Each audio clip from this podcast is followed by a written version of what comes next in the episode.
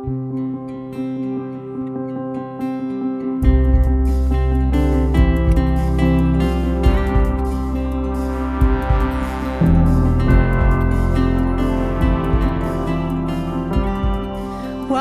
You're listening to the RPC Sermons Podcast. You can join us for virtual worship every Sunday at roswellpres.org. Thanks for listening.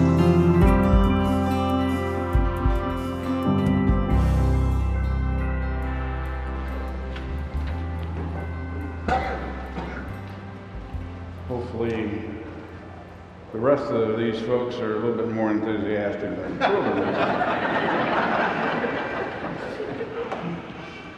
Let us join together in prayer. Now may the words of my mouth and meditations of our hearts be acceptable in your sight, O Lord, our strength and our Redeemer. May your words more, be more than only words to us, and we than only hearers, but doers. In Christ's name, amen. Now, this Labor Day weekend 2022, you, you don't really need me to tell you that the last several months, the last several years have, uh, have uh, been sort of chaotic. You don't need me to tell you that the, that the world seems to be mired in a state of evil chaos. And any simple 20 or so minute answer to uh, the question, what is God's answer to the evil of the world, uh, seems more than a bit unlikely this morning, even though that is the, the title of today's message. For everywhere you look, you see evil, and things seem out of control from an evil dictator across the globe warring against a neighboring country to daily murder on the streets of this and almost every city and town in our nation to teenagers and others inexplicably legally armed with AK military style rifles opening fire on school children or shoppers in grocery stores or at the mall or folks in church or gas stations or, or other presumably safe locations to this pandemic that seems to be holding on and on and on.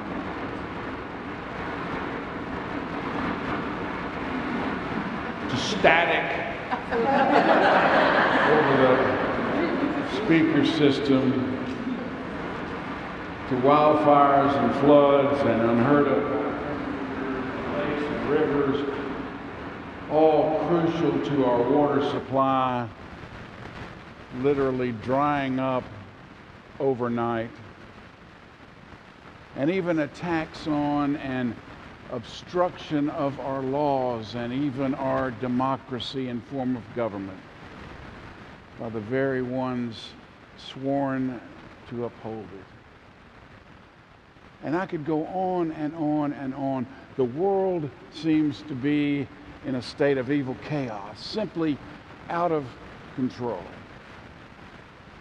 And sometimes I think there's a belief that all of it, all of that can just be put in a box or simply set aside while, while we focus on ourselves and our needs. I sort of came face to face with that several nights ago as unable to sleep and, and turning on uh, late night TV, I was, I was transported into a world of products and gadgets that seemingly exist for the sole purpose of helping me tame the chaos in my life. And through that, the world we live in. You might be surprised you might be as surprised as I was to discover that the evil chaos I mentioned in our world is not what I'm told I'm most troubled by. Rather, I'm told that I'm most troubled by the disorder of my own closet. But good news, I can receive the key to ordering and structuring my closet in less than an hour with just three easy payments.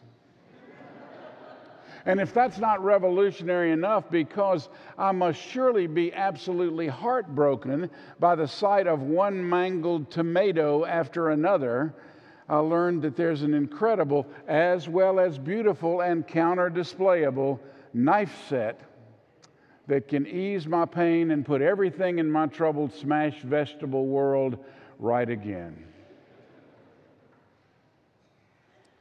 As you imagine, there's more. In spite of my thinking that I've enjoyed eating chicken for many years, I discovered that I can only possibly cook chicken properly in a double door stainless steel countertop rotisserie air fryer that works this magic while I repeat the words, just set it and forget it. And if that wasn't enough to set the evil chaos in my world straight, even though I can't remember the last time that I picked up a bowling ball using my vacuum cleaner, I, I also I also discovered that I can't possibly exist comfortably without a vacuum cleaner that will do exactly that while at the same time that can be emptied using only one hand, presumably leaving my other hand free to slice and dice vegetables and produce and produce perfect julienne fries in half the time. And I share all this with you this morning because with a mere phone call or click of a mouse and my credit card, all of these items will certainly bring order to what must be my absolutely chaotic, frenzied, orderless, and generally outright pitiful, sleepless, not to mention free shipping, filled life. Yet, in complete seriousness, chaos and the need for order really does enter all aspects of our lives our kitchens, our homes, our offices, our cars, our relationships, and not least of all, the church and our faith lives. And what we crave, or at least what we hope for, is order.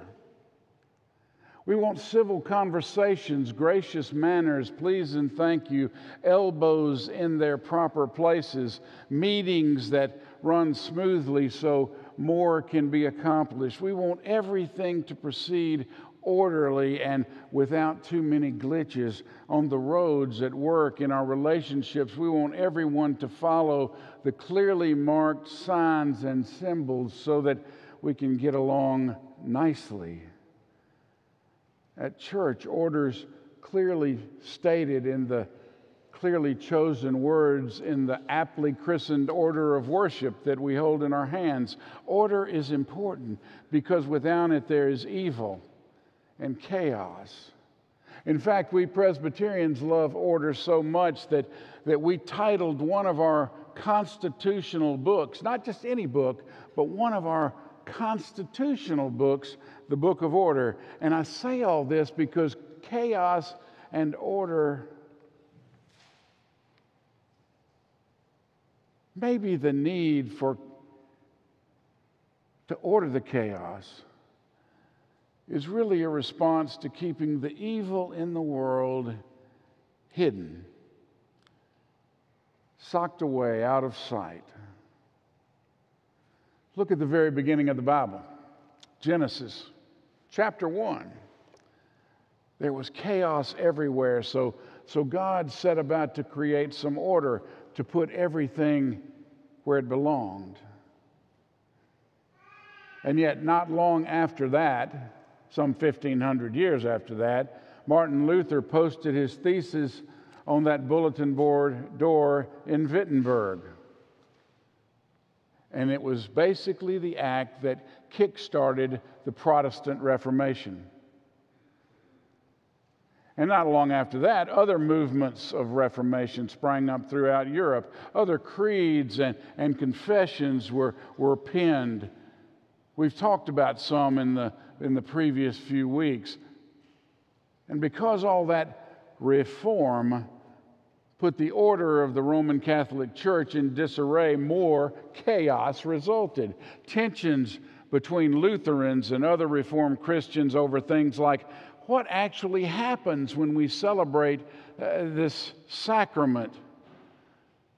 Those tensions became in, intense, and, and the known and loved order of things, where the priest had all the answers and the questions from the floor were frowned upon, were no longer in play.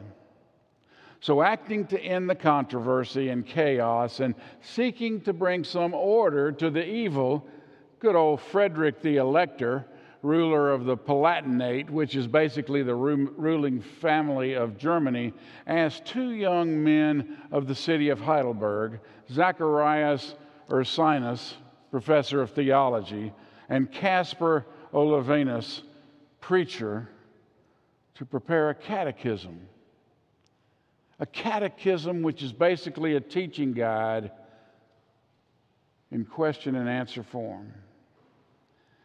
To prepare a catechism to settle the most basic questions of faith and theological order. So, in what would become good Presbyterian like form and order, they revised an earlier guide that Ursinus had written, and using its outline and some of its questions, in 1562, they completed what we know as the Heidelberg Catechism. And they published it in January of 1563. And basically, it sought to answer today's question What is God's answer to the great evil of the world? And its questions and answers are addressed to you and to me. They're personal, they're individual.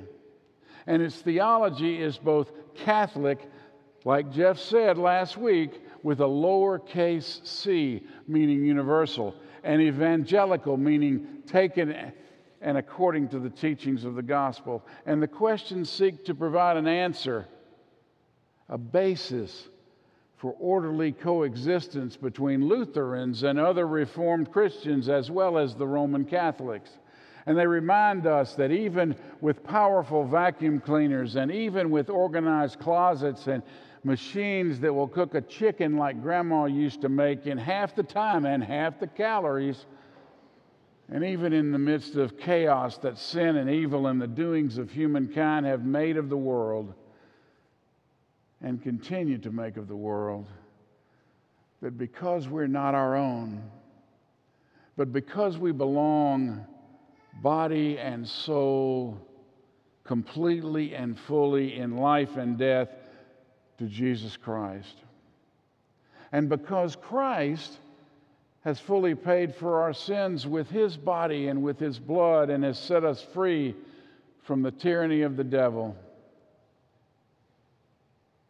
that He still watches over us.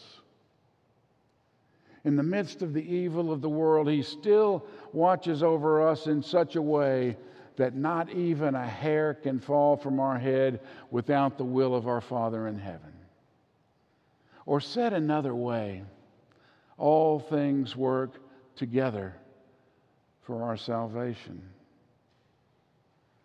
even though chaos and disorder and all sorts of evil do find root in our lives on the base, base, basic of levels. We most often find the order we seek right in the midst of the most profound forms of evil. The Heidelberg Catechism, in its 129 questions and answers, taken right from the Bible and filtered through the Reformation teachings remind us of God's desire to personally meet us right where we live, no matter the worldly circumstances. The Catechism reminds us to recognize God who is made manifest even through our worship service, even through the prayers that accompany our sacraments, even through the hymns and the songs we sing. It reminds us to recognize Jesus in the order and, yes, the disorder of our homes and our workplaces and our lives even in the disciplines of prayer and conversation and in the hectic routines and schedules of our lives.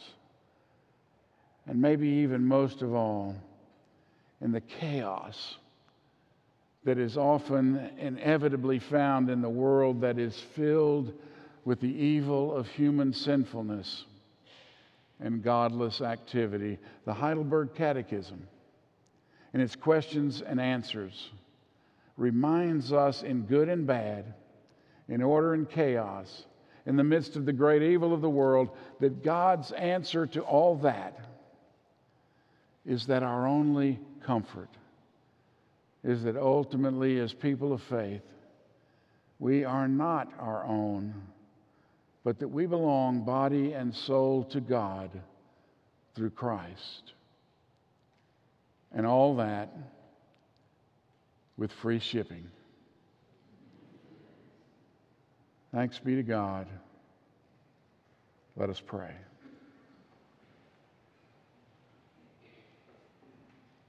Dear Lord, we are grateful that in the midst of all that is around us in the world, all that, that is evil, all the doings of humankind, we are reminded that you surround us, that you love us, that, that you sustain us, that, that you redeem us through your great love in your Son, Jesus. No matter what, may we keep that in mind. And may we be sustained by the knowledge of your presence among us. As we pray in Christ's name.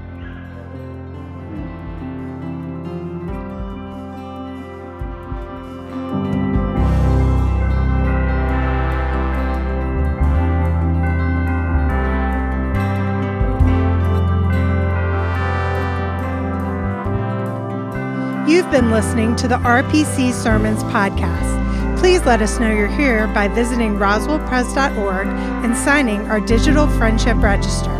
May the grace and love of God be with you today and throughout the rest of your week. Thanks for listening.